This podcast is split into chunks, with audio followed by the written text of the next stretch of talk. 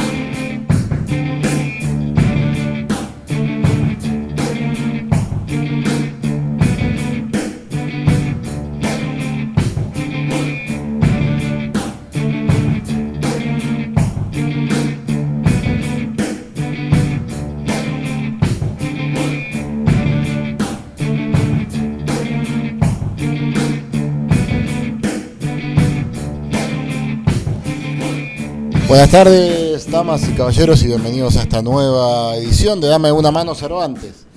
Como todos los viernes, desde el estudio de Cultura Lomas Radio.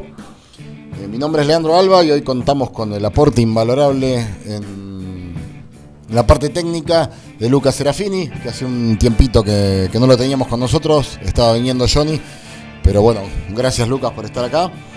Eh, arrancamos con todo el programa Primero con la lectura de quien hasta ayer era un ilustre desconocido, porque John Fosse, nadie sabía, o Fosse, no sé cómo se pronuncia, eh, la verdad que no lo conocía en absoluto, eh, ni siquiera lo había sentido nombrar, dicen que en el ámbito del teatro es más reconocido, pero eh, resulta que ayer el señor se ganó el Premio Nobel de Literatura. Este escritor noruego, eh, y descubrí que Roberto Amezquita, que es un español que es traductor del noruego, se apuró y tradujo dos de sus poemas y los publicó en la página del Círculo de Lectores, la página que tiene en Facebook. Bueno, uno de los poemas era este que les acabo de leer. Eh, la verdad que estos dos poemas que aparecen en esta página es lo único que conozco de la obra de John Fosse. Eh, seguramente pronto van a aparecer traducciones al castellano y quien tenga ganas lo va, lo va a poder leer, va a poder acceder a sus libros. Eh, a mí la verdad que ya desde hace unos cuantos años que me tiene bastante sin cuidado el asunto de, los premios Nobel. Eh, bueno, creo que ya desde los 90. Cuando empezaba a meterme un poco en el ámbito literario, eh, conforme avanzaba iba perdiendo interés en, el asunto del premio Nobel. Eh, aquel prestigio que se supone que, tiene cualquiera que gana, que gana ese premio, eh, se empezó a diluir con, con, los años, tal vez porque las figuras literarias que comenzaron a aparecer y a las que fueron premiando a través de estos eh, últimos, últimos años eh, no, no, son figuras tan indiscutibles, indiscutibles como lo eran en, otro tiempo, ¿no? Antes, eh, bueno, venían con un, peso específico, no solo literario, sino vivencial. por eso también siempre se dice que, que, es un premio político, porque tiene mucho que ver con, con las posturas políticas de los, de los candidatos a ganarlo. bueno, es por esto que Borges nunca, nunca lo obtuvo. Eh, y sí otros autores que eh, son bastante inferiores al viejo, ¿no?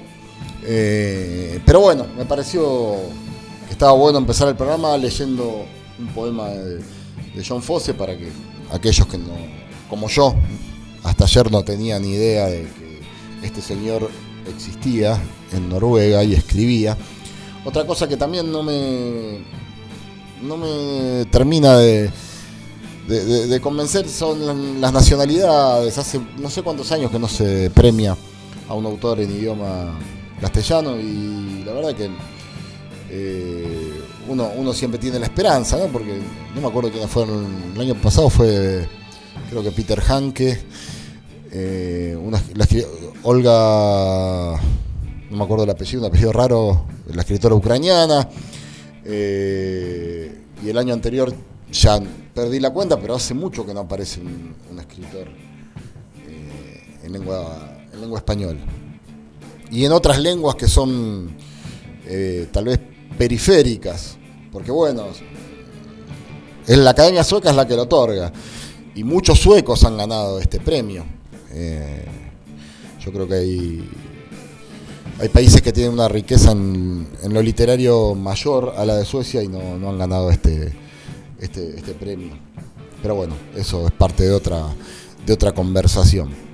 Eh, pegadito a la lectura del poema de John Fosse, escucharon un tema que fue muy conocido cuando salió, eh, cuando apareció el, disco en el año 1986. Eh, hablo de Puedo Sentirlo, de David Lebón, que está en en su disco de ese año, un tema que, se escuchaba mucho en las radios por aquella época. Yo era, era pequeño, ni siquiera eh, no salía ni a bailar, ni siquiera estaba en la época en la que se hacían los primeros asaltos que iban a, surgir un par de años después. Pero recuerdo haber escuchado este tema. Esto se debe a que, bueno, el otro día lo fui a ver a Levón, tocó gratis en la Plaza Brown de, de Adrogué por los 150 años del partido Almirante Brown. La verdad que un show buenísimo. Unos músicos del carajo, realmente hizo un repertorio muy lindo, metió un par de temas de Cerú Girán. Eh, bueno, este tema lo tocó también, varios temas de su autoría. Eh, después cerró Estelares, a quienes nunca había visto en vivo, pero la verdad que también sonaron muy bien. Y bueno, y ayer fue el cumpleaños de León. Eh, así como fue el cumpleaños de mi hermano, le mando un saludo. Pero ayer cumplió 71 años David, el rey David. Así que desde aquí lo recordamos también a quien es, eh, se podría decir que es un prócer de, nuestro rock, ¿no? Un tipo que pasó por eh, las agrupaciones más importantes de la década del 70 y después mantuvo un nivel creativo muy alto. Porque, bueno, a los 21 años ya grabó su primer álbum solista, algo ya bastante inusual. Antes tocaba en bandas de blues. Eh, cabe destacar que no, él no es solo guitarrista, es un tipo que toca una gran cantidad de instrumentos. De hecho, en ese primer disco, cuando tenía 21 años, eh, grabó todos los instrumentos, él se hizo cargo de todo. Eh, es cantante, compositor. Y miren el currículum que tiene, tocó en Papos Blues, con Billy Bond y la pesada rock and roll. Pescado Rabioso, eh, Sui Generis, Polifemo, Color Humano, Cerú Girán. Bueno, y seguimos anotando eh, nombres de, bandas muy célebres en el ámbito local. Así que no hay que olvidarse de, David León. Eh, y eso es lo que estamos tratando de hacer desde acá y siempre tratando de, aconsejar un poquito para quienes no, lo conocen, traten de escuchar algunos temas y, y a ver qué les parece. Si nunca nunca escucharon hablar de León. Es una figura importantísima, diría yo. Este, miren la cantidad de bandas que tocó y lo que significaron cada una de esas bandas en el rock de nuestro país. Y bueno, ahí más o menos se puede llegar a mesurar eh, de qué se trata el laburo de León y la estatura creativa que tiene este gran artista argentino. Bueno, eh, hoy también es el día de una de las actividades más interesantes y más atractivas. Para mí ya desde chico esto eh, me llama mucho la atención. Hoy es el día del, circo. Eh, ahora vamos a hablar un poquito acerca de eso, pero primero vamos a escuchar un par de temas que están relacionados también con esta cuestión. Ah, les aclaro, hoy tenemos un invitado, va a estar Rubén García Mele, un artista plástico, más que nada fotógrafo y escultor, aunque también ha hecho cosas en pintura, fue bailarín, bueno, tiene un recorrido muy amplio aquí en la zona sur y vamos a estar conversando con él a partir de más o menos después de, y media, después de que volvamos de este, este corte musical que vamos a hacer ahora. En primer lugar vamos a escuchar Circo Beat de Fito Páez y después Psycho Circus, un tema de Kiss que salió en un disco del mismo título que del año 98.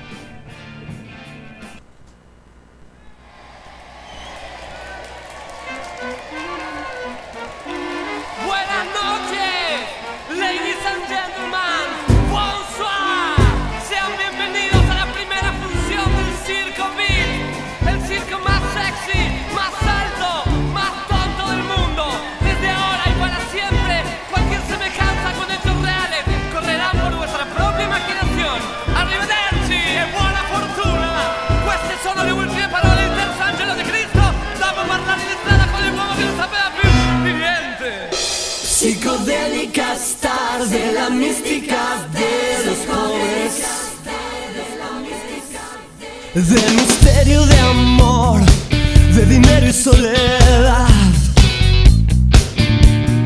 Yo no vine hasta acá a ayudarte buscando cobre. Mi pasado es real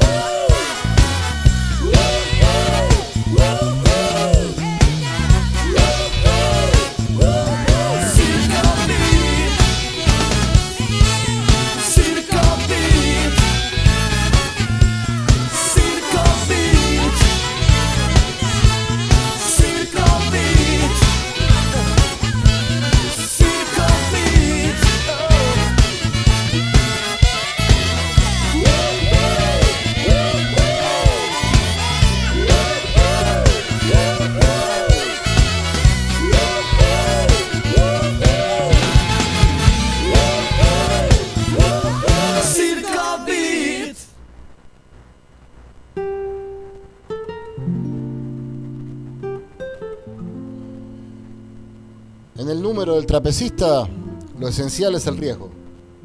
En el del malabarista, la habilidad. Pero al freak no le basta con ser deforme. La gente se cansa rápido de mirar. La capacidad de concentración es breve en los seres humanos. Lo saben también aquellos que pretenden sostener la atención de la gente con un cuadro, una instalación, una escultura. No hay fenómeno de circo tan interesante como para entretener al público sin necesidad de representar algún número. Por eso los freaks necesitan pergeñar una actuación en la que su deformidad se destaque y se supere, que incluya acción, movimiento y un módico relato que lo sostenga.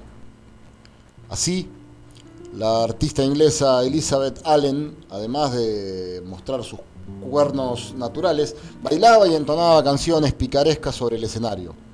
Así los famosos John y Robert Eckhart, hermanos gemelos, excepto que Johnny no tenía piernas, horrorizaban a los espectadores con el truco del mago y el serrucho. El más famoso de los hombres gusano, el príncipe Randian, enrollaba, encendía y fumaba su cigarro en público y no era poca proeza. Yo misma me amaco con violencia en las palabras y escucho al lector suspirar con alivio cuando evito por milímetros en cada envión ser arrojada fuera del límite de 25 líneas que los críticos han establecido para este género. Este relato se llama Los Freaks y pertenece al libro Fenómenos de Circo de Ana María Yúa.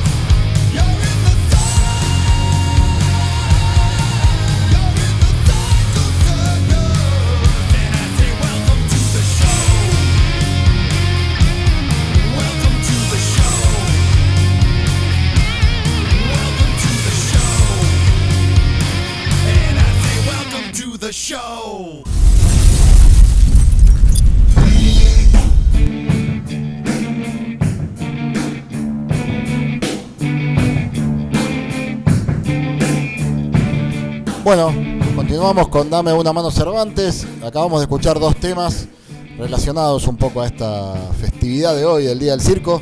Eh, uno era Circo Beat de Fito Páez y después Psycho Circus, que es un tema de Kiss. Eh, cuando se anunció que se reunía la formación original de la banda y en realidad Ace Frehley y Peter Criss tocan en dos temas, creo, de todo el disco. Eh, siempre acaparando todos los otros dos muchachos, pero bueno, de eso se trata un poco la banda. Eh, ah, entre medio de, los temas me escucharon a mí leyendo una microficción del libro de Ana María Yúa, eh, Fenómenos de Circo, eh, que se llama Los Freaks, donde incluso se involucra ella como si fuera un fenómeno de circo por su estilo de escritura y su género, ¿no? Esto de la microficción. El Día Nacional del Circo, les iba a contar un poquito así muy sucintamente, se festeja hoy eh, en la Argentina, ¿no? Es el Día Nacional, por el nacimiento de José Pepe Podestá, un pionero de esta expresión artística, eh, uruguayo él, una de las figuras centrales de, la disciplina circense. Y Pepe había nacido en Montevideo eh, un día como hoy, en el año 1858, y formó aquí en Argentina la compañía de los hermanos Podestá junto a Jerónimo, Pablo y Antonio, que eran sus hermanos y que también fueron, fueron muy célebres en, esta disciplina.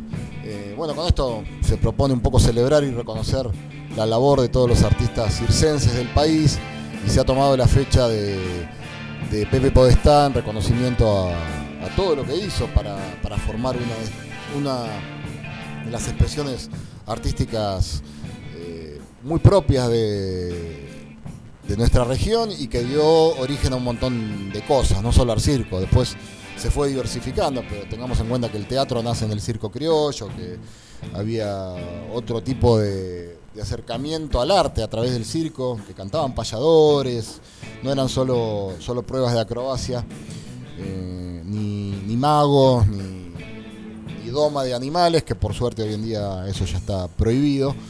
Eh, pero bueno, vale la pena recordarlo como, esta expresión tan, tan poderosa eh, y que influyó tanto todo el desarrollo de, los géneros artísticos eh, durante el siglo XX y lo que lleva el XXI, porque de alguna manera todos tenemos eh, cierta, cierta influencia en los circenses. bueno, dicho esto, nos mantenemos en el ámbito del arte. Salimos un poco del circo, aunque no sé por cuánto tiempo, pero eh, yo les dije que teníamos un invitado en la tarde de hoy, eh, artista plástico él, aunque también ha sido actor, ha, desandado muchos caminos en, el arte, fue bailarín también, o lo, sigue siendo, me imagino, porque eso no, no se deja, de alguna manera. Eh, estamos acá con Rubén García Mele ¿Cómo te va Rubén? Muchas gracias por, haber venido esta tarde aquí a Cultura Lomas Radio. No, al contrario, gracias a vos. La verdad que me siento muy cómodo acá. ¿eh? Bueno, bueno, desde ya es un placer tenerte acá. Estábamos hablando acerca también de la, muestra de arte que hay ahora el domingo, en la calle Alvear, ahí en Banfield. Tampoco se la pierdan, ¿eh? vayan, vayan, porque a partir de las 2 de la tarde ya, ya se arma ahí los caballetes y, van a poder disfrutar de una, de una grata jornada si nos acompaña el tiempo. Creo que sí se ve. ¿Cómo estás, Rubén? Muy bien, muy bien, por suerte bien. ¿Cómo va la vida? En general. Bien, un poquito más cómoda porque estoy más, más jubilado que nunca. Claro, sí, yo a veces me acuerdo que pasaba a saludarte ahí por, el local. sigo en actividad por una cuestión de, este, natural, porque no soy medio hiperkinético, así que es difícil que me pueda quedar quieto, pero tengo menos actividad que antes, por supuesto yo he decidido tener menos actividad que antes. Está bien, tomarse un respiro. Por supuesto, son muchos años de trabajo, basta con eso. ¿Y no le pifían todo lo que dije? no. Porque eh, en algún momento... No, no, no, sí, he incursionado en un montón de cosas, este... Eh, bueno, algunas las hice con mucha más seriedad que, otras, eh, otras las hice con seriedad, pero duraron poco, y así. Y me quedé con dos, me quedé con dos disciplinas que son las que con las que estuve trabajando en estas últimas décadas, que, es la escultura y la fotografía. Claro. Fotografía artística, no exclusivamente Sí, sí, fotografía artística. Sí, sí, sí, a veces yo chusmeo tu- tus redes y hay unos laburos ahí muy, muy lindos. Actividad absolutamente sin fines de lucro porque siempre he vivido de otra cosa, así que el arte lo tomé con, con Claro. la pureza, con lo que lo quise tomar siempre y pude lograrlo.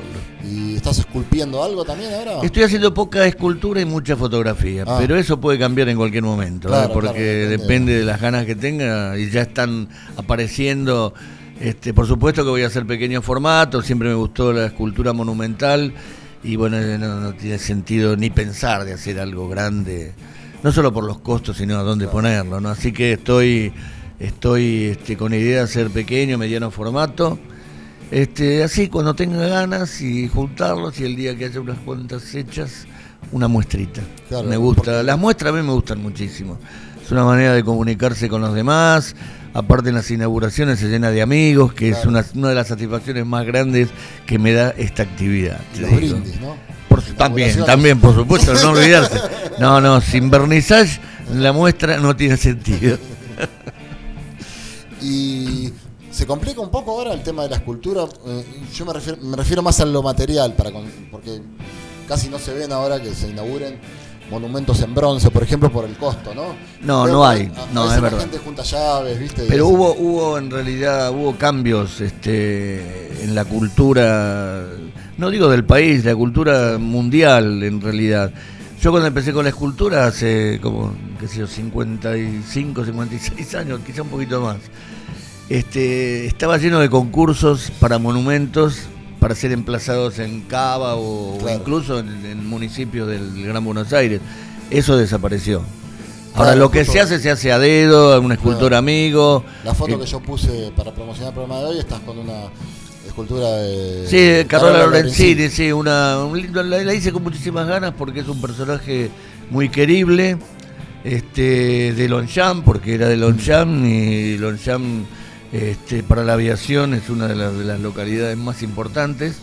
Este, eso lo hice con muchísimo gusto este, para el municipio de Almirante Brown. Se inauguró un poco antes de la pandemia. Lo que se ve cada vez más y que a mí no me termina de convencer, igual no soy un experto en escultura, pero estas que ponen, que hacen con fibra de vidrio, no sé qué, las que ponen en la avenida Corrientes, Sí, bueno, hay... cómicos y esas cosas que cada rato aparecen mutiladas, eh, uno está acostumbrado a, a otras cosas, a otros materiales, ¿no? Sí, yo no me atrevería a romper la obra de nadie, pero... no, no, no, pero pero no me han faltado ganas. no, no. Hay, hay una, una obra seria siempre y hay otra que no lo es. Pero luego eso hubo Claro. es decir, en todas las épocas. Sí, sí, realmente. Está el tipo eh, de llegada fácil a la gloria y el otro que llegó con, con un esfuerzo sincero y cargado de conocimiento y de pasión, cosa que normalmente los otros no solamente han sido acompañados por una por una cuestión publicitaria y, nada más. Sí, sí, aparte, hasta, hasta, claro, hasta con fines de lucro exclusivos. Claro. ¿no? Sí, sí. Eso siempre estuvo, no, no, no. No sé cómo puede pensar uno así, porque yo jamás me acerqué a una cosa así, jamás pensé vender. Mm. Este, en realidad me han pagado trabajos que me han encargado, por supuesto, pero, pero no he salido de esa pequeña cosa. ¿no? Y como fotógrafo, Y laburás a veces también no, no, no, yo la fotografía social no me gusta, te Mm. digo más, este, eh, rara vez me acuerdo de llevar una cámara este, en el cumpleaños de mis nietos, bueno, Claro. tampoco la llevo porque en realidad les gusta la fotografía a toda mi familia, así que todos mis hijos tienen una camarita como para, Ah, bueno, bueno, ya... como para este, suplantar lo que pueda hacer yo. No, me gusta la fotografía artística, me gusta la fotografía que sea una obra, es decir, que, trascienda, que esté este, un poquito más allá de una simple imagen. Va, lo mismo que una escultura, que una pintura, que un dibujo, que un grabado. Claro. Es decir, eh, la fotografía, bueno, me acompañó siempre. Y todo lo que aprendí con la escultura lo aplico en la fotografía, porque es lo mismo, solo que uno es tridimensional y el otro es bidimensional, pero, pero la composición, la luz, la sombra, el volumen, eso es, el- es lo mismo. Claro. Son elementos distintos que hay que utilizar para llegar, pero, pero la finalidad es exactamente la misma. A mí me gusta el volumen, me gusta la figura, este, por eso prácticamente lo que hago es desnudos o, o retratos Claro. en la fotografía que a mí me gusta para, para digamos, este, comunicarme con los demás. ¿no? Y tam- también has pintado mucho también. Pinté, en una- en una hasta, época. pinté hasta que conocí la escultura, porque yo en realidad era un dibujante y un pintor, Eso me hasta la adolescencia. Y bueno, caí en un taller, digo caí porque fue una casualidad en Monte Grande, eh, que dirigía un escultor español que había venido en el año 50 a la Argentina, se enamoró de la Argentina, se quedó y armó un taller muy lindo. Y bueno, fui como para ver qué era simplemente. Bueno, me quedé pegado, no pude irme más de ahí porque todo era maravilloso. Desde mm, del que fue después mi gran maestro, Vicente Torró, este, catalán, eh, hasta el lugar donde estábamos, la gente, que, los compañeros que, que me rodeaban. Bueno, ahí se hacía escultura, se hacía pintura, se hacía dibujos, se, se leían, nos quedábamos después de, de esas tareas a leer poesías alrededor de un calentador Bram Metal, nunca me voy a olvidar esa imagen, este, en un galpón con, con pisos de madera y, y sótano que hacía un frío de morirse, por eso nos ayudaba mucho el calentador. Y la pasábamos muy bien, muy bien. Yo eh, por primera vez hacía, caí ahí y vi que hacían esas rondas. Uno, cada uno leía una poesía y iban pasando bueno, a lindo. No, no, me quedó un recuerdo hermosísimo de eso. ambiente. Sí, sí, muy lindo. Bueno, yo no hacía escultura y yo ahí fui a dibujar y a pintar. Y un día el maestro me dijo si no tenía ganas, si quería, de copiar un bocetito de algo que él había hecho, de algún monumento. Y bueno, tuve la arcilla en mi mano por primera vez y tan fuerte lo que sucedió este, con el volumen que no pinté nunca más. Por ahí ahora tengo ganas de pintar, después de muchos años, pero la dejé este, sin temor a equivocarme. ¿eh? Yo el, camino mío era, era el, el volumen, era la Claro, escultura. Y bueno, y así trabajé durante Además debe estos ser años. algo. No sé, no, no, no, no tengo la experiencia, pero eso de, de sentir como algo se va moldeando Ah, es, maravilloso, es maravilloso el resultado cuando uno ve que, que pudiste hacer eso. ¿no? Es increíble. Como que algo está Sí, sí. saliendo de ese barro. No, y, primordial. apre- y aprender la anatomía, aprender los movimientos de los músculos, es- eso es para el que hace fi- escultura figurativa Claro. como yo, porque en otros casos no es una cosa abstracta diferente, pero pero bueno, el conocimiento del espacio y todo es, es hermosísimo.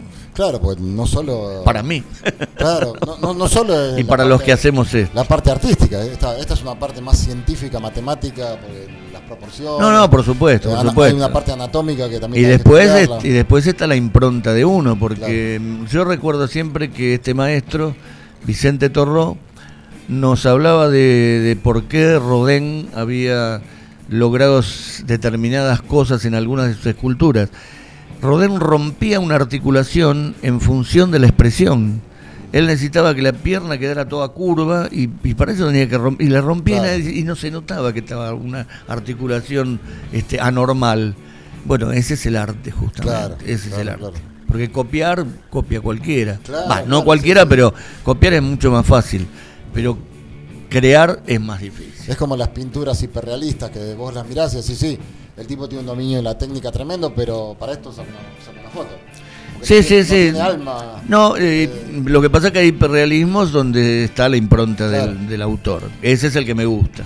sí, Ese que es capaz de ponerle algo de sí mismo. claro, claro. Este no es una simple copia nada más. claro, No, otros parecen una- como un, un manifiesto de, tipo te muestra, "Uh, tengo una técnica Sí, sí, depurada, muy, muy, depurada. depurada, sí, pero sí, le sí. falta por ahí. Sí, sí, en algunos casos se dice poco y en otros este, hay hiperrealistas que dicen muchísimo. La verdad que sí. Y, y bueno, y también fuiste bailarín. Fui bailarín a los 11 años en, Eh, eh, con, el otro día. con Oscar Murillo. Este, bueno, después no sé qué pasó, que se disolvió todo eso. En ese momento había un ballet infantil y uno de adultos. Este, recuerdo las maravillas que se hicieron, estábamos en Lavallol, yo nací en Lavallol. Este, maravilloso los cuadros este, del trabajo de los adultos que en lugar de actuar en un escenario se actuaba en el medio de un salón, que por ahí eran 50 bailarines en escena, un ballet teatralizado que, que hoy mismo le reconozco a Murillo una capacidad Era impresionante. Folclórico el ballet. Sí, sí, folclórico. Pero tenía de todo. Si había que usar música clásica para una parte, lo, se usaba, música de lo que fuera. Es decir, un coreógrafo maravilloso Que después, muchos años después, cuando justamente cuando salí de la conscripción y volví a dejarme la barba, porque tengo barba de los 17 años, tuve la desgracia de tener que sacármela 20 meses para ser Claro. marina. Uh, y cuando Marina. salí y Murillo me vio y me dijo, vos tenés que volver. Y yo volví. y volví este, sabiendo que me iba a gustar muchísimo porque ya lo había hecho desde de pequeño.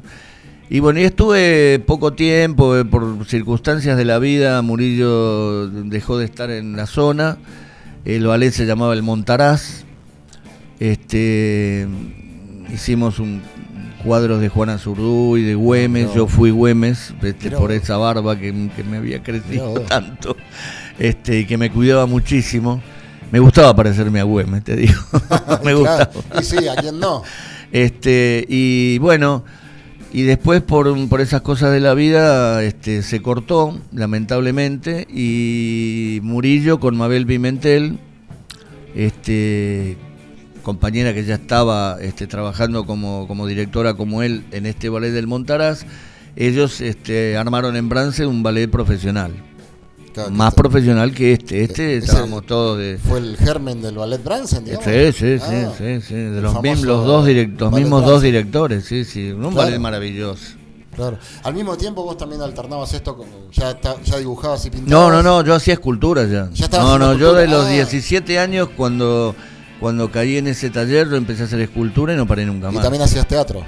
Por lo que, por Este, hacía teatro con el con el ballet primero, Ah. con el ballet, este, me acuerdo una obra, el Carnaval del Diablo de, de Ponferrada, este, el ballet intervino en, en- en muy buena parte de la obra y bueno, y, y ahí me tocó cantar este algo y, me quedó eso de, me gustó eso de cantar. Mirá vos, mirá vos. Y después, este. eh, ya lo había hecho en el secundario. Ya lo había hecho, tenía un conjunto folclórico, Los Carboneros. Después armamos algo muy parecido a los Beatles, este, que también me gustaba. Era la época de- del el nacimiento Había de los Beatles. Sí, sí, sin duda, sí. Y bueno, y bueno, me gané algunos concursos como solista, me gané, gan- ganamos con el con, con los grupos este, que se llamaban conjuntos Claro, folclóricos, aquel tiempo, este, también algunos premios importantes. Y después seguí cantando en mi casa, para mi familia, para los amigos, hasta que fui dejando, dejando, dejando por cuestiones de, de a lo mejor falta de tiempo, porque me dedicaba más a la escultura, o me dedicaba más a trabajar, o qué sé yo, ya no recuerdo ni por qué, pero fui dejándolo. Y es una asignatura pendiente, ¿eh? te digo que la música es Sí, hermosísima. sí, sí, yo... Yo creo que la quiero tanto como la escultura, pero bueno, se dio de que tuve que elegir esta. A mí me pasa igual. Ya está. Yo estoy con la literatura, pero bueno, tengo una guitarra y de vez en cuando la, la castigo. Ah, tengo la, la asignatura pendiente de haber estudiado bandoneón dos años y lo- después vos. vendí porque es un instrumento muy complejo. Y Es complejo, hay sí, que sí. dedicarle mucho, mucho tiempo. Eh, pero bueno, sí, la música para mí sigue siendo como el lenguaje más elevado. Sí, el más espectacular también, Sí, ¿viste? también. No, la- porque las artes visuales no tienen espectacularidad, Claro. pero eso sí, eso sí. una Como decía. Piazzolla, que también era el arte más directo, decía Piazzolla, porque entraba por el oído y iba directo al corazón. Directo al corazón. Sí, Si es bueno, ni hablemos, ni hablar. por Y supuesto. así que, bueno, anduviste picoteando. Sí, diferentes un montón de cosas y de las cuales me quedaron recuerdos maravillosos. Esto me, hace yo. pensar un poco en lo que estaba hablando del Día del Circo, porque el circo nació también como una, Como una mezcla de una cosas. mezcla de Sí, artes sí. y de disciplinas de lo más variopintas. ¿no? Sí, sin duda. ¿Vos qué estás diciendo que mi vida ha sido un circo? No, no, Pues yo pienso que pero sí también. Está bien.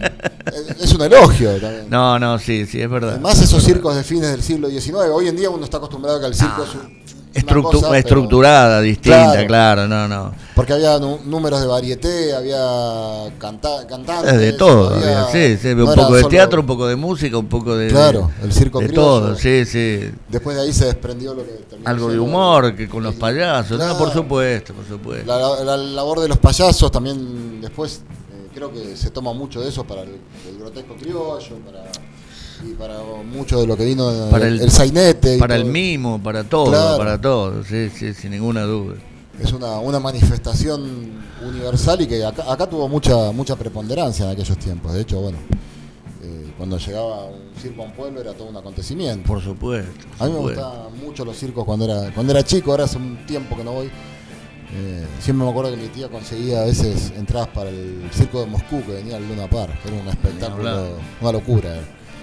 Eh, Con el Cirque de Soleil, Soleil, vos viste lo que Sí. es, ¿no? Porque, bueno, tienen unos, profesionales Sí. impresionantes, este, la verdad que te, te, te emociona, te emociona. Sí, sí, el, el, eh, No es solamente ir a ver un malabarista, es No, ver cosas que no, son sí. casi imposibles de hacer. Sí, sí, y sí. si, bueno, incluso a la cual le suman música, le suman todas estas cosas de las que estamos hablando, ¿no? Y siempre tienen como una temática cada uno de los espectáculos de ellos que siguen como un- una cosa medio Sí, conceptual. sí, sí. Bueno, es que es como el ballet, esto de el ballet Brance, que en realidad es un ballet teatralizado. Claro. Es decir, este, no es un ballet donde hay un grupo danzando. En realidad hay una, hay una película, hay una obra, hay una novela, hay todo. Hay eso, eso es lo que Claro. siempre me gustó. Al mismo tiempo estás viendo. Y a tal punto que cuando yo me quedé acá sin, sin esa cabeza del ballet, este, yo no tenía mucha alternativa de seguirlo porque bueno, tenía que trabajar y por un montón de cosas. Y yo me fui a estudiar teatro con Juan Beil, eh, que no se le conocía mucho, pero era un capo de teatro puro, hermano de Luisa Beil, que sí era Ah, más conocida. Sí, sí, sí. Y porque yo quería hacer un ballet teatralizado. Es decir, no, no, no quería copiar, pero, pero me había quedado esa cosa de, de- de trunca de no haber podido seguir en el, en el ballet. Y bueno, después, qué sé yo, uno va avanzando, este, conoce una mujer, se casa, tiene hijos y bueno, todo se modifica. Claro. Así claro. que, bueno, no he sufrido por no haber hecho todo eso en, en- en estos porque años porque de- tenía manera otras satisfacciones, por supuesto. ve- vehiculizar la- Desde ya. el impulso artístico por otros lugares. Desde ya. Siempre hay un algún lugar por donde se puede. Y bueno, y el otro día tuve una satisfacción muy grande, después de muchos años, que encontré a Oscar Murillo con esas casualidades Ah. en la plaza de Temperley, deambulando por ahí porque estaba esperando un llamado de la hija que, que no recibía, y lo vi y dije, ese es Murillo. Bueno, el abrazo, ese es los 30 o 40 años que no estuve bailando con él, desde que dejé hasta ese día. Fue hermosísimo, lo llevé a la casa, a Montegrande, eh, después me invitó una peña, fui, ahí volví a ver a Mabel Pimentel, su, su compañera en la, en la dirección de, del ballet. No, muy lindo, muy lindo. O sea, realmente Sí. estoy muy feliz de que haya sucedido ese hecho así fortuito, ¿no? Sí, sí, totalmente inesperado. A veces Ni pasan a- esas Ni cosas. hablar. Te voy a sacar un poco de tema. ¿Te gusta el tango? Sí, sí, me ¿Sí? gusta, sí, sí. Porque la segunda parte del programa generalmente la dedicamos al, tango. Me parece Y bárbaro. hoy que estamos hablando de circo, traje algunos tangos que, cuya temática ronda alrededor de- del circo, ¿no? Y ahora, bueno, vamos a hacer una pausa, escuchamos escuchamos dos, dos tanguitos. eh, uno, por supuesto, es La muchacha del circo, por Agustín Magaldi. Y después Circo Criollo por Mercedes Simone. Son dos grabaciones muy antiguas. La primera es del año 28 y la otra es del 31.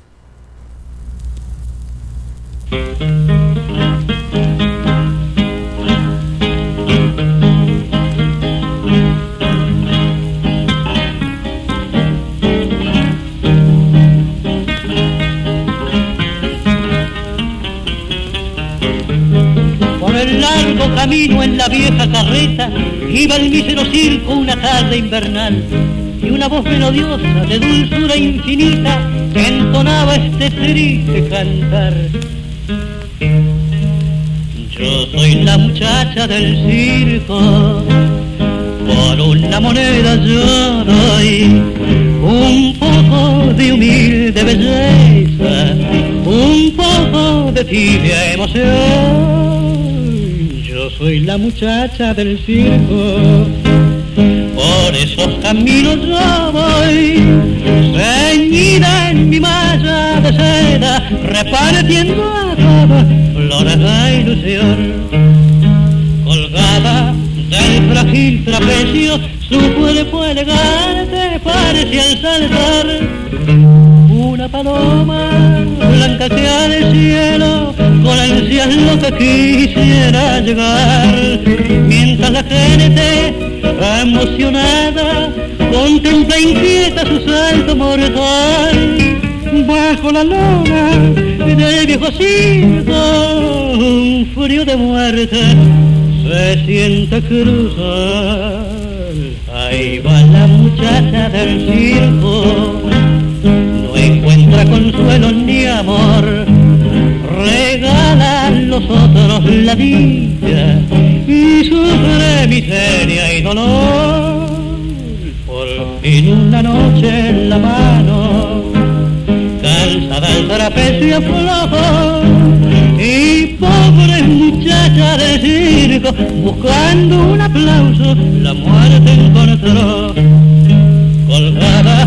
Del frágil trapecio, su cuerpo elegante parece al saltar. Una paloma blanca que al cielo con ansias loca quisiera llegar.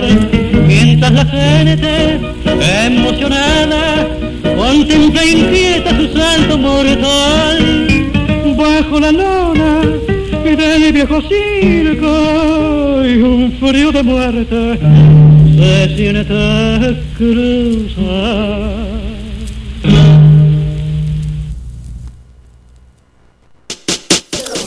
Viernes de 15 a 16, Dame una mano, Cervantes. Literatura y música clásica. Dame una mano, Cervantes por Cultura Lomas Radio.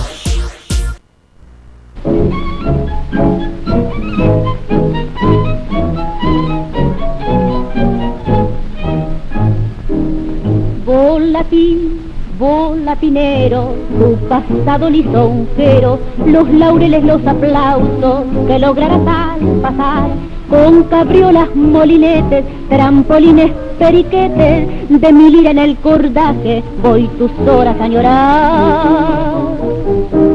Ya la murga con sus sones de platillos y trombones circuló por todo el pueblo, pregonando por doquier e imprimiendo en cada nota esta frase común dejó circo gaucho, circo viejo, te vas para no volver. Volatín, volatinero, como un pari aventurero, recorriste los confines, paso a paso sin cesar.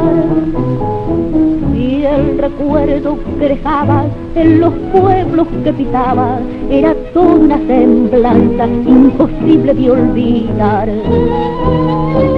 de los pibes la algazara y el payaso con su cara y sus locos cascabeles que va viendo enmudecer.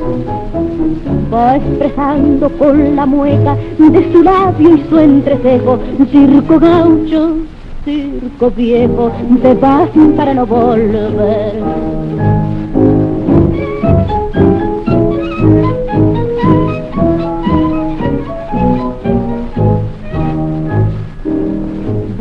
Volatín, volatinero, que mi canto lastimero no te ofenda ni te dañe tu dolor al evocar. Es el eco de tu historia, es la endecha de tu gloria, de tu gloria que se espuma para nunca retornar. Y tal vez cuando mañana al cruzar tu caravana a lo lejos de un camino vea un triste atardecer estos últimos fulgores te dirán con tus reflejos circo gaucho circo viejo te vas para no volver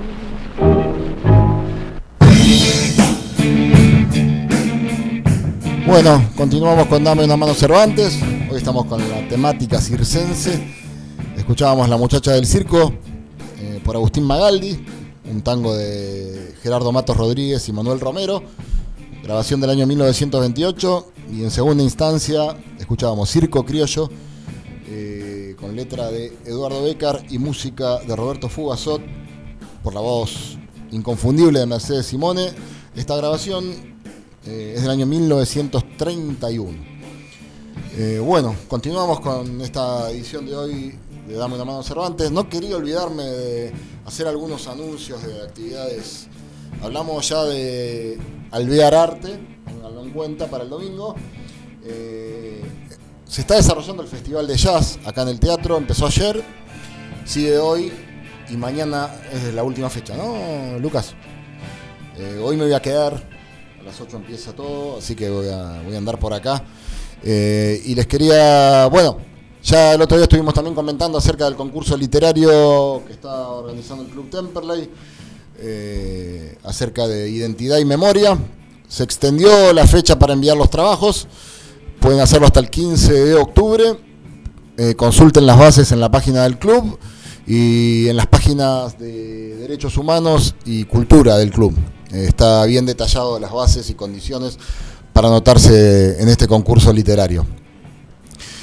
Bueno, hoy y mañana eh, se está desarrollando la, la feria del libro eh, en San José, que organiza nuestra amiga Elsa Torres, de la editorial Encontrarnos. Me mandó un, un audio eh, institucional sobre, se los voy a hacer escuchar ahora. Esto es San José, en la parte de Almirante Brown, en la Plaza Teresa de Calcuta, eh, está en Frías y la Calandria, que no es la Calandria de acá de La Perla y San José. Hay otra, la Calandria, un poco más allá al fondo. La primera vez que fui me perdí porque pensé que era la otra Calandria, pero hay dos calles que se llaman la Calandria. Eh, presten atención a eso. Pero bueno, hoy mañana se va a estar desarrollando esa feria del libro. Si pueden darse una vuelta, está buenísima. Hay precios muy accesibles, se consigue muy buen material. Así que pueden darse una vuelta y les voy a hacer escuchar esto que me mandó Elsa. Ahí va. Algo toque mal en mi teléfono. Vamos. Ediciones Encontrarnos presenta la quinta feria del libro local de San José. Escritores y escritoras de Almirante Brown, de Quilmes, de Florencio Varela, de Lomas de Zamora y también de Lanús van a estar presentando sus obras. Eh, van a ver también librerías con todo lo nuevo y lo tradicional en literatura. No van a faltar los talleres de dibujo, de geología y por supuesto los juegos. Y además va a haber también artesanías, comidas y encuentro de distintas entidades. La quinta feria del libro local de San José se realiza con el apoyo del municipio de Almirante Brown, de la Delegación San José, el Instituto de las Culturas y la Secretaría de Educación del municipio. Acordate, viernes 6 y sábado 7 de octubre desde las 10 de la mañana hasta las 6 de la tarde en San José, Almirante Brown, más precisamente en la Plaza Madre Teresa de Calcuta, que está ubicada en el cruce de las calles Frías y La Calandria. Llega la quinta feria del libro local de San José. Bueno, ahí está toda la, la información correspondiente a la feria del libro de San José. Mañana también hay otra feria del libro que les quería comentar. Esa a mí me queda un poquito más cerca. Es en el, en el bar El Molinito. Acá hemos hablado muchas veces del bar El Molinito, que está en Pascuo 899, o Eva Perón 899 en la esquina, que ahora tiene un, un sector donde hay actividades culturales. Y mañana, desde las 3 de la tarde, va a estar la feria del libro independiente del conurbano. Así que si andan por ahí, acérquense. Y a la noche está, hay una gran milonga en el Club Colón, ahí en Colón y Pasco, en la esquina, lo deben conocer.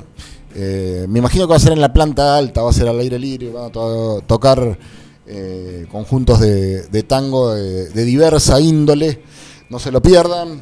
Eh, también hay barra, se puede consumir cualquier tipo de alimentos y bebidas, va a estar, va a estar muy bueno, va a estar tocando el Quinteto Pavón, donde toca nuestro amigo Matías Wetling, que ha venido aquí al programa en más de una oportunidad. Eh, así que si les gusta el tango, no se pierdan este encuentro en el Club Colón de Temperley. Bueno, volvemos a, lo que sería el, el cuerpo del programa. Ya hicimos todos los anuncios parroquiales, espero que no se me haya escapado nada. Seguimos acá conversando con nuestro amigo Rubén García Mele.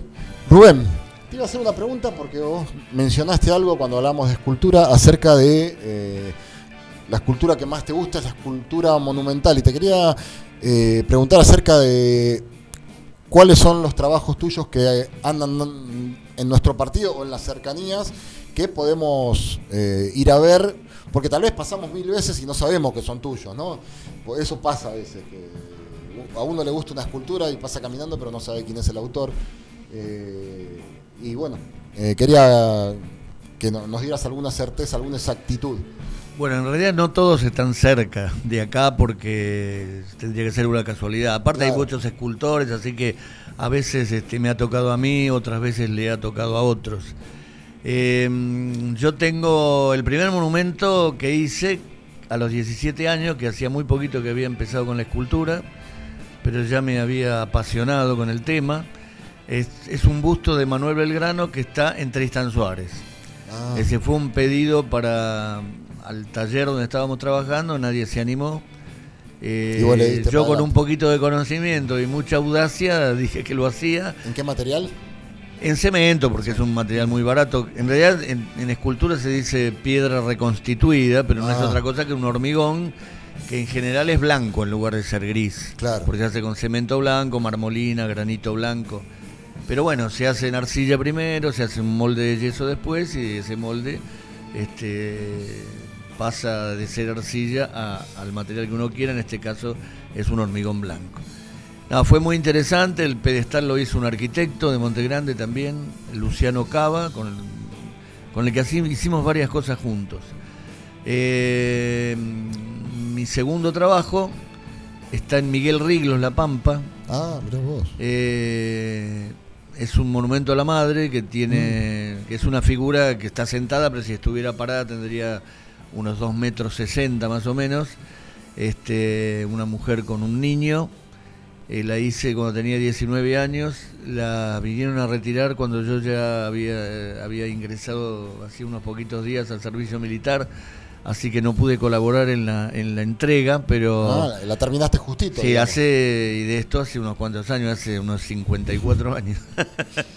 Fue ayer. ¿La terminaste justito? Empezaste Este, no, no, estaba Ah, terminada. estaba Lo que lista. pasa que ellos tardaban en venir a Ah. retirarla. Le pedí por favor que, que vinieran para ver si podía estar yo, pero no, no. Ah, llegaron después. No llegaste. No, la, la cargaron entre los que vinieron, en un camión de Hacienda vinieron a buscar. Mirá vos. Es una zona muy ganadera y fue muy complicado, pesaba 600 kilos porque era un hormigón macizo. Y bueno, estuvo mi, mi padre, mi hermano y toda la gente que trajeron ellos y los compañeros de taller este, en la ardua tarea de cargarlo. Qué laburito. Bueno, hace tres días, eh, cuatro días, el, el lunes me llamaron de Miguel Riglos para hacerme un reportaje, mirá qué casualidad, después de tantos años, y me mandaron un montón de fotos del monumento. Nunca fui. Ah, nunca, nunca Este, estuviste ya me frente invitaron a... para la próxima feria, Bueno. este, para el año que viene, y voy a ir porque me, me va a encantar y, y ver eso. Imagínate que, Claro, que claro. lo hice de, de- de niño. Reencontrarte con tu obra. No, por supuesto, después de tantos años es una cosa de loco. Este, bueno, después una de las cosas más lindas que me tocó hacer, porque tenía que ver con un sentimiento argentino, no particular, ¿no?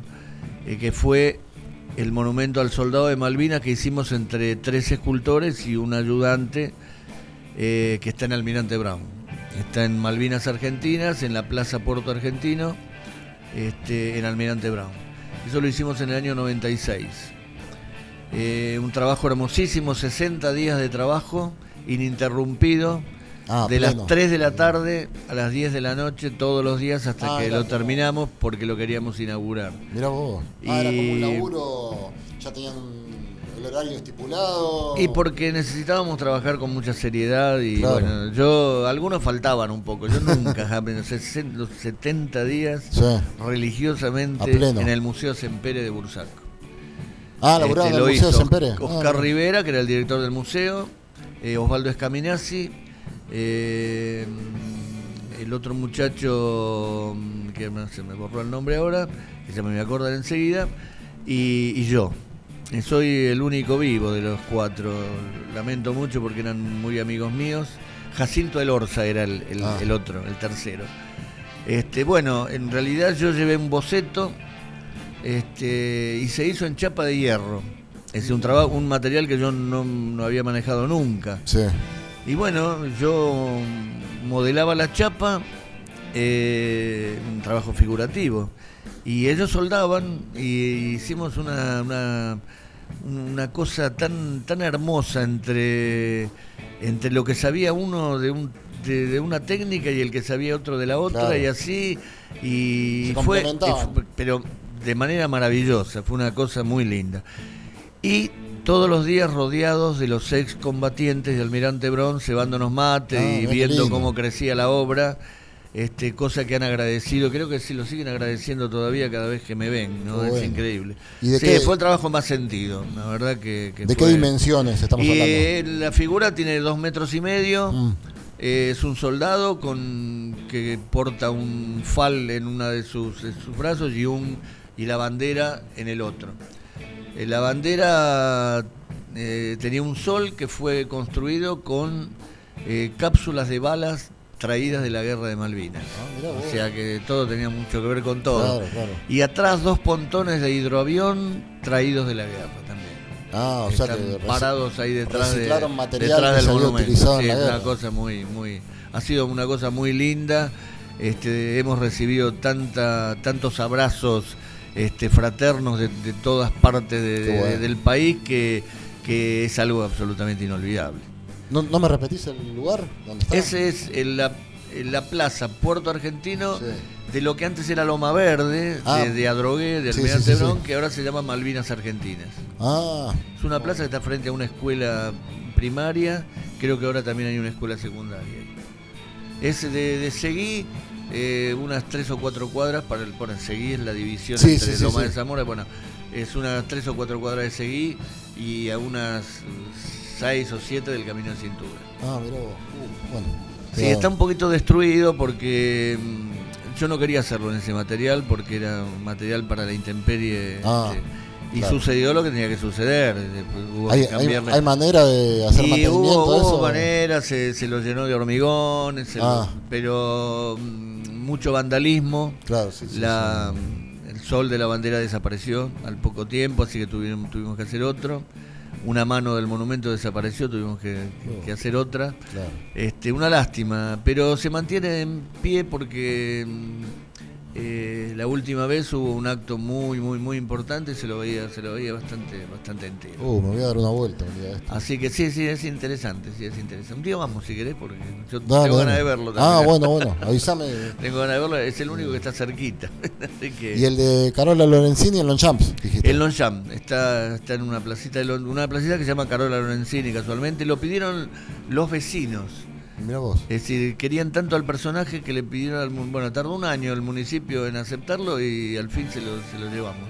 Cerca de mi casa también hay una placita que se llama Carola Lorenzini. Es verdad, sí, sí, es cierto. Y, creo que es Vicente López, eh, Iriarte, me parece es la de una esquina, una plaza muy chiquita, pero eh, solíamos ir ahí, me acuerdo cuando era- éramos chicos, porque o sea, a tres cuadras hay una iglesia y salían los Reyes Magos que iban a la plaza. Qué bárbaro. Y nos encontraban en la plaza con todos los pibes ahí, nos tiraban caramelos de, de una pick-up que venían en una F100. Era lo que se usaba. y nosotros eh, manoteando los caramelos que tiraban los Reyes Magos. Éramos felices con poco. Era, sí, era muy lindo, era muy lindo, la verdad que lo recuerdo. Y yo traía a mis hijos a Lomas, me acuerdo. Bueno, se sigue haciendo. Sí, se sigue haciendo, Muy sí, sí, multitudinaria siempre. Es un, Sí, sí. Eh, Yo se supongo jun- que mis hijos estarán trayendo a, sus, a mis sí, nietos sí, ahora, ¿viste? Es un espectáculo hermoso. Sí, la verdad que sí. ¿Y ahora tenés alguna alguna obra así? No, mente? después, después hay, eh, bueno, después hubo, hubo algunos que, sé yo, que he vendido, muchas cosas que he regalado. Este, ¿En madera laburaste alguna vez? eh, trabajé, pero mm, yo tengo sensibilidad para el barro. Ah, Viste, hay gente que le gusta la piedra, Sí, hay sí, gente sí. que le gusta la madera, a mí me gusta modelar. Es una cuestión de, sensibilidad, viste, nada más. Es decir, la Mm. Claro. madera es maravillosa y la piedra Sí, sí, también. sí. He hecho, de hecho, he trabajado de las dos maneras, de las tres maneras, pero me quedo con arcilla, me quedo con arcilla. Es más trabajo porque modelar, hay que hacer un molde, porque hay que pasarlo a otro material indefectiblemente. Todo lo último es resina, trabajo mucho en resina este poliéster o acrílica porque es, vos la- te la podés llevar a pasear debajo Claro. del brazo. Y de la otra manera era una locura, cada vez que tenías que hacer una muestra, cargar eso que Sí. pesaba de cuántos kilos, sí, era Me complicado. imagino que la relación debe, haber una relación muy, no sé cómo llamarla, pero con, con la arcilla, porque al sentirla en tus manos y moldearla, No, es eso parte debe, de uno. debe ser algo. Es parte mía. Claro, la es como-. Nada, te puedo asegurar que es maravilloso. Pero le pasa a mucha gente. Yo veo chicos que nunca hicieron nada y le das Sí. un pedazo de barro y se pueden quedar horas ahí. Sí, haciendo con- lo que lo que pueda. Con mi sobrino menor, que era- le daba plastilina, ponele. Lo y mismo. lo tenías horas ahí con- jugando con la plastilina y se olvidaba de Sí, todo. sí, sí. Era- Bueno, yo en lugar de arcilla para los trabajos chicos uso plastilina porque para los detalles es mucho mejor. Claro. Es decir, la arcilla se, se va secando, por ahí perdés un detalle de algún trabajo. En vez de la plastilina se mantiene tal cual la pones. Sí, a mí me gusta mucho la plastilina. Es muy- valga redundancia, es muy plástica. Claro. muy plástica. Sí, sí, muy plástica. Y en, en materia de, de muestras y exposiciones, ¿se avisora Y algo yo tengo pronto? eh, tengo muchas ganas. Lo que pasa es que la pandemia Sí. este, no- nos ha pegado este, en la cabeza a mucha gente. Eh, yo ahora tengo ahora tengo muchas ganas de hacer una muestra Mm. y me propuse hacer una muestra importante. Yo no sé cuántas muestras más podría hacer en mi vida, ojalá sean muchas, pero a esta altura de la vida de uno no sabes cuánto tiempo podés tener para eso. Entonces quiero hacer una y quiero hacer una bien. La iba a hacer este año y, y la dejé para el año que viene, porque quiero juntar mucha obra, Claro. este, hacer una selección. Si tenés poca obra no podés seleccionar. Tenés mucha obra, podés descartar dos terceras partes y quedarte Claro. con lo que vos considerás que es mejor. Bueno, prefiero hacer ese trabajo. Estamos hablando de fotografía. Fot- Ahora de fotografía. Fotografía. Ya este, cuando empiece con la escultura después te cuento. Yo Vamos creo a ver una de qué las últimas pasa. veces que te vi fue, creo que en el Galpón, allá en Banfield. Que Sí, ha- sí. había una muestra que nos encontramos después de unos cuantos años. Sí, ahora tengo que ir a buscar dos de las últimas dos muestras. Este, me quedaron los trabajos ahí, los tengo que ir a buscar. Ah, mirá vos. Sí, sí, con Gionco también hay una buena relación. Siempre que hay alguna muestra, este, nos encontramos y exponemos los dos. Y yo a la altura, a a esta altura, creo que tengo más de 100 exposiciones hechas Mirá entre vos. fotografías y esculturas, o ambas, porque a veces sí, eh, en la Universidad de Lanús expuse las dos cosas y fue muy lindo. Un Las montonazo. paredes con fotografías y el, y el centro del salón con, con esculturas. Y, y para la muestra esta que estás planificando, ya más o menos tenés un lugar como para ir. Sí, el lugar, tengo un lugar que es. es el Centro Municipal de Avellaneda, que es Ah. uno de, la- de los lugares más hermosos que conozco. Ah, qué Tiene bueno. siete salas de exposición. Ese señor Ferraresi ha hecho maravillas eh, para la cultura de, de Avellaneda. Este, esa era la casona vieja donde estaba la escuela de cerámica, la escuela de arte, la escuela de Claro. fotografía. Ahora cada uno tiene su, su, este, su lugar. Una sede En- independiente. claro, independiente, este, la de música incluso, y esta quedó para sala de exposiciones. Mirá qué bueno. Y hay siete inauguraciones el mismo día y a la misma hora, o sea que viene en General Ferraresi y inaugura una por una este, de todo tipo, de escultura, de pintura, de dibujo, Qué de bueno. Así que eh, yo tenía fecha para el año pasado, pero mm, pedí que lo postergaran y, y así que lo vamos a hacer el año que viene. Qué bueno, qué bueno. Bueno, vamos a escuchar otro, otra te- otro temita, ¿te parece? Se- seguimos con el tango y el circo. Eh, ahora nos vamos a venir muchísimo más para acá en el tiempo. Eh, el tango que vamos a escuchar a continuación lleva por título Soy un circo. Eh, la música es de Héctor Estampón y la letra de Horacio Ferrer, interpretado por el gran Rubén Juárez y acompañado por la orquesta de Raúl Garelo. Esto es del año 1980. Y caballeros, música maestro. Soy un payaso que no pintó Picasso y Sarrazán y el gran Tiani jamás vieron. No tengo traje de volados, ni rataplan, ni galerita, ni botonazo de fulgurante, ni regadera. Solo sé un chiste mediocre y mejor no lo supiera. Mi vida. Soy un payaso y si hace falta soy el oso, el Tony, el pony, el acomodador, el director de pista, el dentista del elefante y el tragafuegos. ¿Por qué soy un circo entero? Porque vos estás tan triste, amigo del alma. Uy, soy un circo, hermano mío, soy un circo. Seca tu llanto en la melena del león. Después vestite con mi frac pajaritos que Quijote y Buster Keaton nos esperan en el hall. En mi circo todo está color relincho, colga en los cuernos de la luna tu rencor. Si un gran bolsillo de payaso es el destino, vos enterá que yo te pinto de aspirina el machucón. También la ternura de un bello fracaso redime en la tragedia griega de vivir. Como un revolcón de fiera rota sufre aquel que más amó y lo revive el propio amor para insistir. Qué serio me puse, uff, payaso y plomazo. Se encienden las luces, venid por aquí.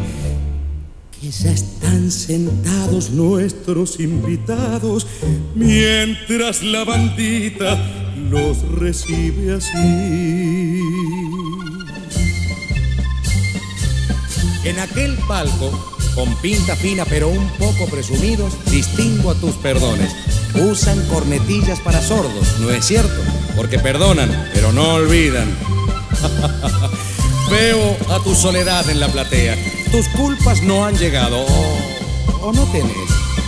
Y acaban de llenar los tablones de la popular, tus buenos recuerdos, tus lindos amores. Tal vez les des mejores ubicaciones para las próximas funciones.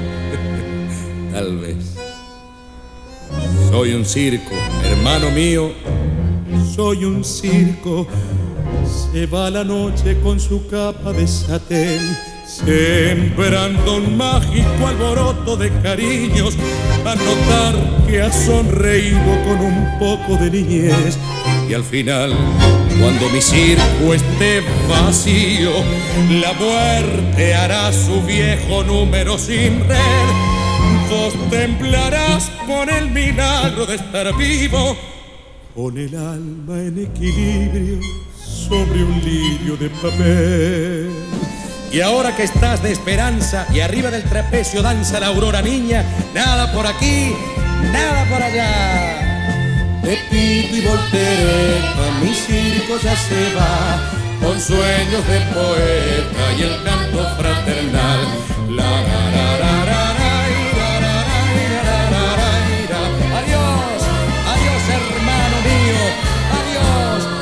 circo ya se va, mi circo ya se va. Mi circo ya se fue.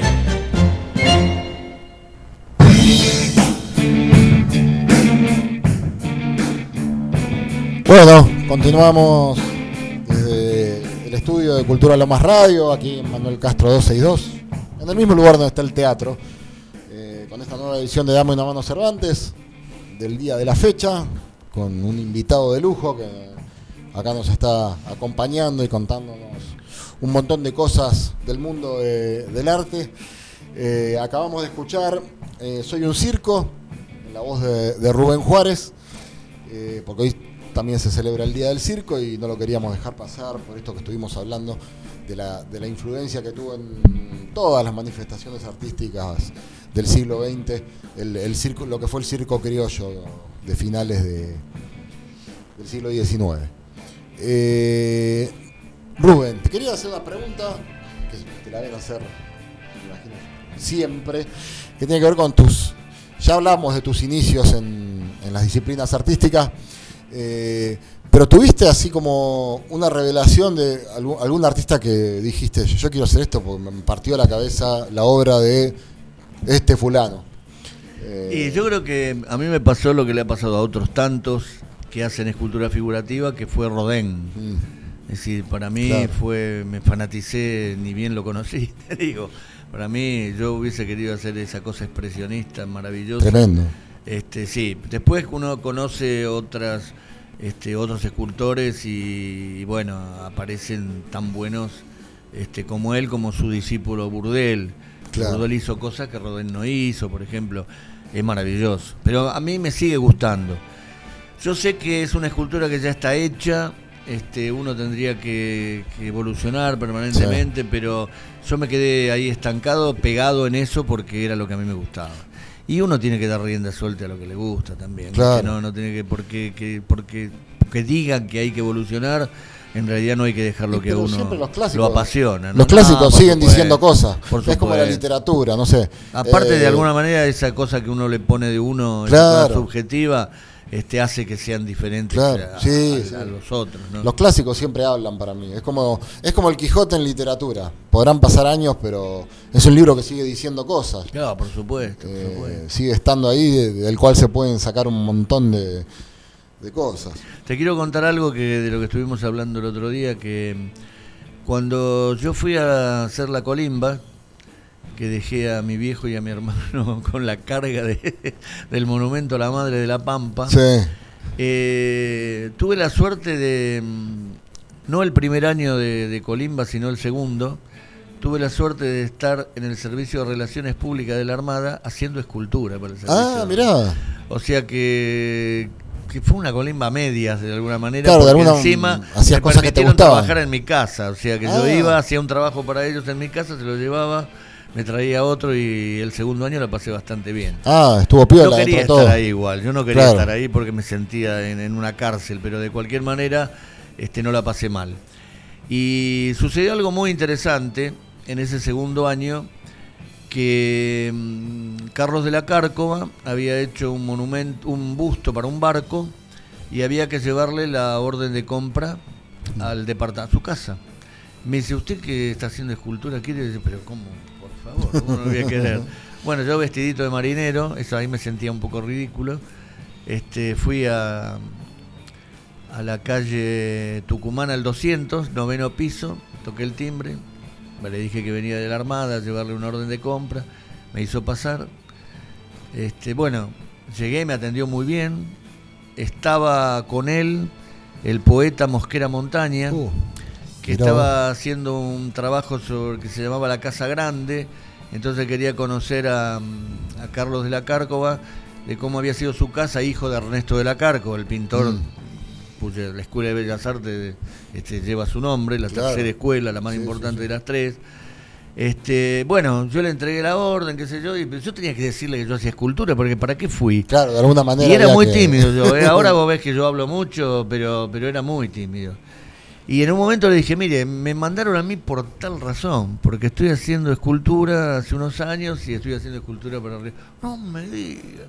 ¿Y cómo maneja la parte de oficio? Él se refería eh, a la parte de la moldería, de los trabajos, de, Sí. bueno. Y digo que, que, bueno, que tuve un muy buen maestro y que me había enseñado muy bien toda esa parte. Me dice, ¿quiere venir a trabajar conmigo? Oh, Digo, pero mire que estoy haciendo servicio militar. ¿A qué hora sale? El, bueno, estaba el Ministerio de Marina enfrente de, ahí en, este, enfrente de la casa de él, en el río, ahí nomás. claro. Ah, por ahí. en de- yo estaba en Cancán. Sí, sí, sí. sí. Bueno, y me digo, salgo a las 2 de la tarde. Bueno, usted se viene acá y a las 2 de la tarde nos vamos en remis a Vicente López, allá a Florida. Bueno, y ahí empecé. Tuve un montón de años trabajando. Fui su Oh. ayudante durante mil años. No hay casualidades. ¿eh? Este Eso- no, no, no fue una casualidad, fue algo hermoso que me sucedió. Qué increíble. Este, bueno, y ahí estuve, viajaba después, salí de la Colima y seguí yendo, viajando de la Bayol hasta Vicente López, dos horas de ida, dos horas de vuelta.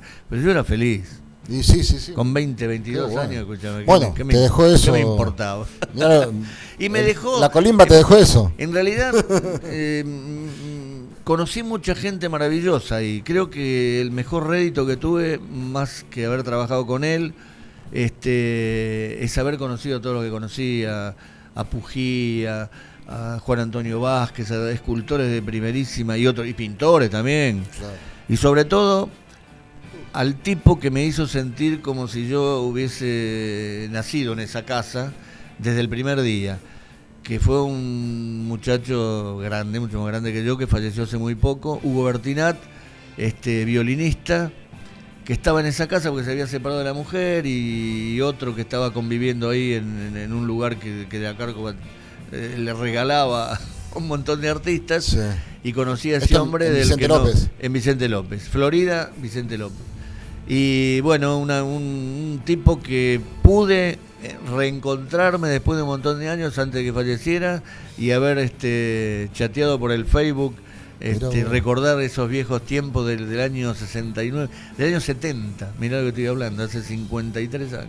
Qué bárbaro. Vos. No, esa es una, una parte linda muy historia. linda también de, de mi vida como, como escultor, ¿no? Por supuesto. Claro, además me imagino la sorpresa cuando te dijo vení, No, por vení a trabajar no- conmigo. Lo que menos me imaginé, pensé que me iba a preguntar algo nada más, ¿viste? No, me dijo, ¿quiere venir a trabajar conmigo? Oh, y bueno, yo le hice, le hice lo, el, por ejemplo, el Lisandro de la Torre que está en acá en, en Buenos Aires, el Lisandro de la Torre que tiene eh, seis relieves, yo le, hice el molde de los seis relieves, se lo pasé a ese material este que era un granito reconstituido, este y la figura de Lisandro de la Torre también, que nunca me gustó, porque mi maestro había hecho un trabajo para el mismo concurso. Mm.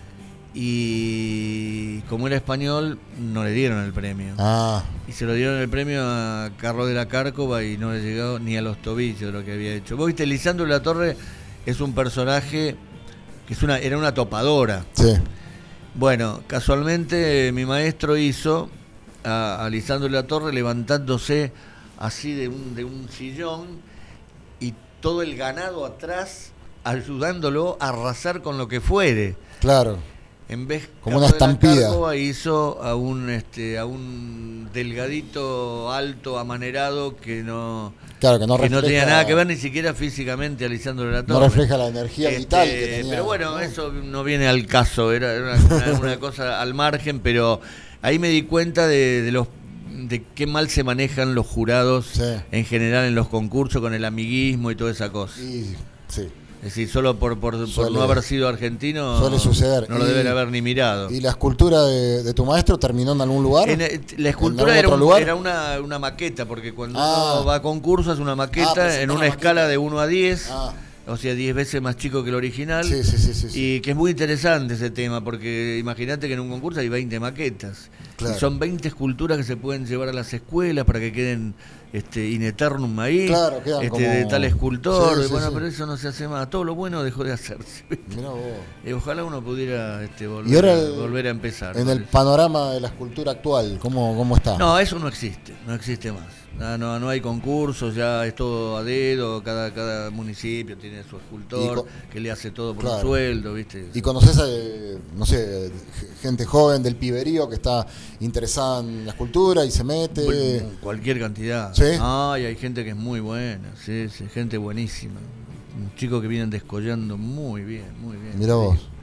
Sí, por suerte sí, sí, sí. Bueno, en ese sentido goza de buena salud, pero Sí, sí, sí, pero lástima que la- todas esas estructuras este, claro, faltan los provinciales, eh, municipales, nacionales, este, han, han variado muchísimo. Una lástima. Claro.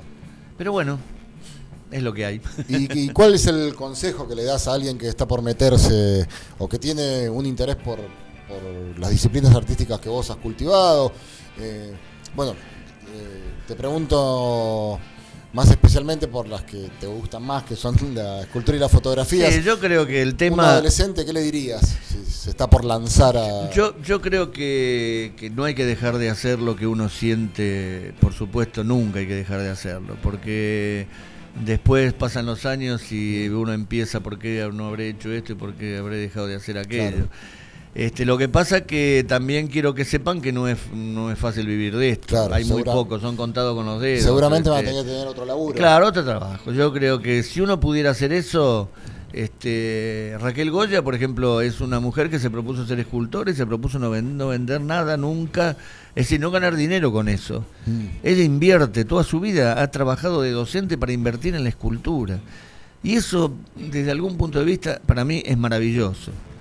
Porque donde vos empieza la, la- la- la parte del negocio, empieza a modificarse la, la figura incluso de lo que vos haces. Claro. Este, ya lo haces porque te pidieron que sea así, o porque quieren esto de alguna manera, o porque cambiar el color, porque esa pátina no me gusta. En vez así uno hace la escultura que quiere hacer. O la escultura o lo que fuere, o la pintura también, ¿no? Este, Pero bueno, eh, si alguien puede lograr vivir de eso y hacer lo que le gusta, me parece que es el, el cóctel, cóctel maravilloso. ¿Y alguna vez te, es lo dedi- mejor que se te dedicaste lograr. a la docencia? ¿Alguna vez? No, no, no, no. No, sí, fui en el Almirante Brown. Ah. Yo no soy, no tengo título docente, soy autodidacta. Este, trabajé muchísimo para, para, para lograr los conocimientos que Sí. tengo de la escultura, pero no lo hice en ninguna escuela. No, no, pero por ahí. Soy autodidacta, pero, he dado clases y he enseñado muchísimo tiempo. Sí. En los 90 en Almirante Brown, en el Museo Sempere, fui el profesor de escultura siempre. No, tuve alumnos maravillosos. Mirá vos, qué bueno. Este, No, qué bueno saber que está tan activo porque eh, uno en general siempre en las muestras de arte es, es más complicado el tema de la escultura por el tema del traslado. es, más, es más complicado. Eh, es más complicado. generalmente son pinturas o fotos o alguna... Y es también complicado para el que tiene mucha obra este, el final de sus días. ¿Qué hacer con esa obra? Claro. Porque sí es difícil para un pintor, para un pintor que, que ha hecho muchísimo igual, pero no es lo mismo apilar este, cositas que tienen 3 centímetros de espesor que, que apilar las esculturas. Claro, claro. Es decir, eh, es un país que no está preparado para, para hacer museos para los artistas, este, entonces es bastante difícil. El trabajo eh, de los herederos de los escultores es un trabajo muy difícil. Ahora hay una agrupación en la que está quien fuera mi socio del último negocio, Sí. este, Jorge Buigues, hijo de un escultor, Pascual Buigues, de la generación de mi maestro, el padre, y están en una agrupación de, de herederos de, de artistas. Y han hecho una muestra el otro día a la que no pude asistir porque tenía otro compromiso, eh, y están tratando de ver casualmente qué va a pasar con la obra de sus padres. Y puede ser muy interesante agruparse, ¿eh? porque solo uno Sí, sí, por ahí sí. no consigue nada Sí, tal vez y, de alguna manera- y la unión hace la fuerza. Así que ojalá, ojalá que les vaya bien porque me parece una idea maravillosa. ¿Y algún lugar que puedas recomendar donde se pueda apreciar, eh, bueno, además de, de Bellas Artes, de, del el Museo de Escuela de la Cárcova, es el que está en, en la Avenida Córdoba? Sí, hay, hay, hay Eh, muchos lugares. Hoy, hoy Eh, es... que esté más, más centrado en la escultura, ¿dónde se puede...? No, no, porque ahora hay ahora la escultura en todos los centros culturales Sí, este, que tienen espacio, sí. siempre hay algo de escultura. Incluso acá, siempre. acá al lado, al lado del Museo Americanista, que tenemos acá al lado. Claro, claro. Bueno. de. Claro, bueno, acá fue un encuentro de escultores acá en la plaza hace unos años y quedaron las obras ahí. Claro. Bueno, Este, hay la acá, teatro. bueno, esta es la de la de Gallardón, Sí. la, la clásica Remordimiento, que La yo de- me acuerdo que la yo la, la admiraba tanto. A mí me encantaba cuando era Yo la chico. ayudé sí. a. eh, fui ayudante de- de- en uno de sus trabajos de, de Gallardón. Mirá vos. Porque no lo podía terminar, no se animaba, no sabía cómo resolver algo y yo en este en ese momento estaba en pleno en plena tarea escultórica, así que fui a la mm, a la biblioteca Gutiérrez, la que está del Sí, otro sí, sí, lado yo de trabajo Lomas. ahí. Bueno, Yo doy un taller literario. bueno, ahí en el fondo a la izquierda tenía un lugarcito, un taller que le dio la, la agrupación para, para que trabajaba. Ah, laburaba ahí. Sí, Gallardón? laburó Gallardón Ah, ahí. mirá. Creo que lo último lo hizo ahí. No tenía ese dato. Ah. Sí, sí, sí, él y esta estaba- de remordimiento me acuerdo que a mí me gustaba desde que era chico. Siempre la miraba. Estaba en la plaza. antes, Estaba en la plaza, sí, sí. está Estaba frente en a la iglesia. En la entrada del teatro. Claro, Claro, claro, claro. Y hay varias de Gallardón en la Sí, plaza. después desapareció.